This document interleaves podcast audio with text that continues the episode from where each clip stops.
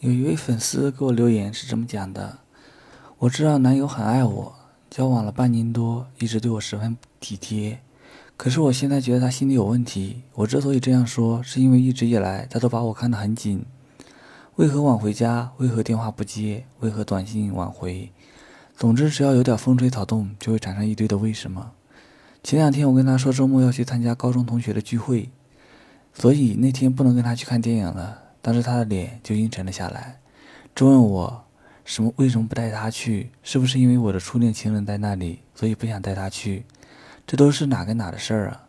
我的高中同学的确是初恋对象，可这都是过去的事情了。再说分手后，我跟他再也没有联系过。不知道男朋友怎么变得这么爱猜疑，这么不信任我？我真怀疑他是不是心里有问题了。好，针对这位粉丝啊的留言，我给回复一下。首先，就如你所言，因为在意，所以在乎；因为爱而不断的产生猜疑。同时，也给你带来了透不过气的感觉。从感情上讲，一方对另一方怀疑，内心自然是痛苦的。可以找个时间跟男朋友好好沟通一下。首先，态度上要保持温和和冷静，即使他的无端猜疑让你火冒三丈，但尽量避免的说气话，也不要认为没有调和的余地了，而是在大家心平气和后，主动跟男友解释，从而化解他心中的误解。